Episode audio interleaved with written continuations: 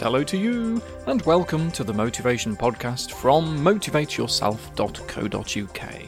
I'm Richard Nicholls, and I'm here to guide, to teach, and to motivate you to be the best you can be. Well then, thanks for tuning in. Can we still say that? Tuning in when it's not live? Well, thanks for downloading slash streaming me. Basically, thanks for listening.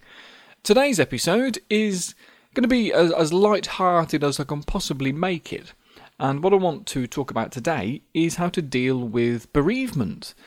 And I want to cover this from a few different angles, not just for dealing with your own loss, but other people's too, because even with just a small circle of close friends, it's still far more likely that it's someone else's grief rather than your own that comes up in life. And bear in mind that it's not just people that we grieve for. I've had clients that will talk about how they were uh, they were more upset when their dog died than when their parents died. The process is still the same. The reasons to be upset and the reminders that create these these waves of, of grief are all the same. There's a stimulus and a response. Whether the stimulus is a half empty box of Bonio dog biscuits or someone's favourite mug, it's still going to make the brain kick off in some respect. And what's really important to understand from every perspective, whether you're trying to be a supporting friend or you're a grieving widow, it's important to understand the rules of grieving, of which there is only one, and that is that there are no rules. There are no specific stages that we're supposed to go through one by one. I don't know, people will often quote Elisabeth Kubler Ross's five stages of grief, and I think it's useful to have an understanding of them, even though they are certainly not set in stone. Dr. Elisabeth Kubler Ross was a Swiss psychiatrist and was one of the first to really look into near death experiences, but is far more famous because of her book On Death and Dying in 1969, where she wrote about her theory of these five stages of grief that she observed people went through. It has stood the test of time, although we realise that not every stage has to be gone through, and there certainly is no order to it, and people will usually jump backwards and forwards through these stages. So, these five stages are, in no particular order, denial, anger, bargaining, depression, and acceptance. And so sometimes people use the acronym acronym DABDA, but probably only because it sounds better than bad dad. I don't know. Uh, but this isn't just reserved for people and pets. These same stages exist when losing a job, moving house, watching your children grow up. Our brain doesn't like change and it will put up a fight. I don't want to sound as if I'm belittling or dehumanizing grief because there's there's a lot more to it than just a neurological chemical change in the brain. Because it's how we think, how we feel and deal with those effects. That is grief. Now, the first of Kubler Ross's stages is denial, clinging on to some preferred reality, whether that's for a moment or for a day. It can often be longer than is healthy if someone dies unexpectedly. When someone says, but I only saw them yesterday and they were fine, that's denial. And like I say, it can only be for a moment before your intelligence kicks in and you jump straight to maybe, if you're lucky, the last stage of acceptance. Or in extremely emotional cases, it can go on for a long time. And evidence to the contrary is ignored with a vigorous shaking of the head, like the um, oh, the Catherine Tate character. Was it Binty or Bunty? Something like that. Did you watch that? The majorette in the Doncaster Spinners that, despite being in her 30s, refuses to admit she's too old to spin battens with 11 year olds. If something means a lot to us, we aren't going to let it go in a hurry. So even if it's for a second, we can probably accept that denial comes first. And the middle three of anger, bargaining, and depression could jump all over the place. And denial might even pop back in for a bit. The bargaining part of the supposed stages is a funny one, and highlights that grieving is a process not just for dealing with someone dying, but when someone is made redundant or a relationship comes to an end, that's a biggie. The issue with grieving for a relationship is the conscious knowledge that the other person is still alive. They're right there, on the end of a phone or a Facebook feed. You know where they are. You know exactly where they are, probably, and that's when we get stuck in grief. Maybe in any of Kubler Ross's first four stages uh, denial. Oh, yes. I had a girlfriend once who was definitely stuck there when we split up, bless her. Anger. You know, I've dealt with clients who can be stuck at anger for decades. It's not good for us, but probably better than the other D in DABDA, depression. Now, what I mean by depression is not necessarily clinical depression, this would be reactive depression and does need dealing with properly if someone's stuck there.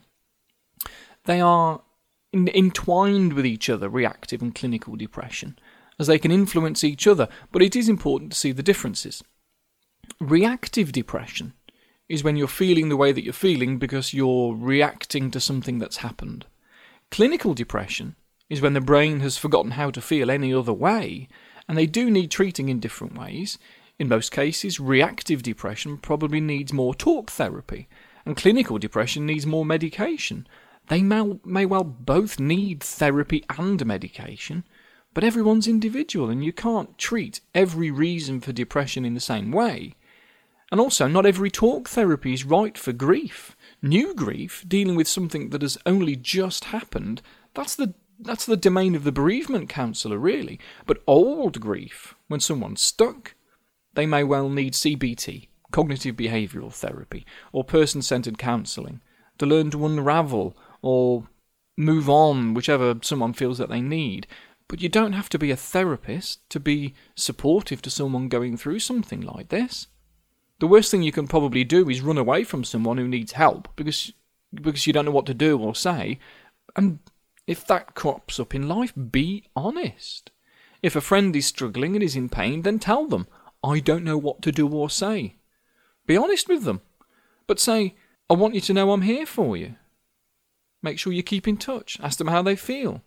If they've been through similar experiences uh, themselves, people are tempted to say, I know how you feel.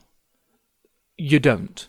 Not at that moment. You don't quite know how they feel right at that moment because grief can jump all over the place, as I say. One day it's anger, the next it's denial again. And if they try to bite your head off, don't take it personally. If you've been through it yourself, say that. Show them that you got through it that there'll be a point in their future that they'll look back and say, you know, that was a crappy time and I wouldn't wish it on anyone, but I've moved on from it. Don't be afraid to ask someone how they're feeling, and that's the same for any emotional or mental health issue. There's nothing wrong in saying, hey, how have you been lately? I think people on the outside of someone else's depression don't like talking about it because they feel as if, in bringing it up, it means they're then supposed to be responsible for making the other person happier again. That they must have some magic piece of wisdom to impart. And it's okay if you don't. If you bump into someone in a supermarket whose wife has just died and there's a weird, awkward silence, don't let it hang there. Say, I heard your wife died. So sorry. That's the truth. And it shows them that you are open to talking about it. More than likely, everyone else they bump into will be too scared to. And if they don't want to talk, respect that. There's a time for it, and if they aren't ready, then don't press them, saying, Hey, it's been a week now and you've not spoken about it. You should let this out. You can't tell someone what to do, and definitely avoid saying anything that begins with you should. It's far better to ask rather than tell. Hey, you might be right, maybe they should be talking about it, but by saying, Have you thought about opening up to someone? It comes from a place of respect and understanding. If they do open up, don't be surprised if they want to talk about the same thing over and over and over again. Maybe how that person died. They keep bringing it up, or what they wish they'd done differently. That's okay. Hopefully, every time they do, it gets easier for them to process it until it has less of an emotional effect. Let them talk about their spiritual beliefs if they have any, but obviously don't assume that they do. Nothing worse than saying, well, they're in a better place now.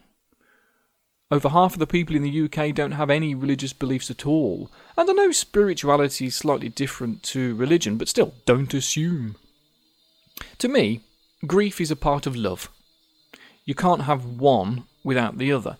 But if someone is grieving, maybe you are. Chances are someone listening to this right now is going through a difficult time. And that's that's because you had someone in your life that you cared about enough to feel this way when they've gone.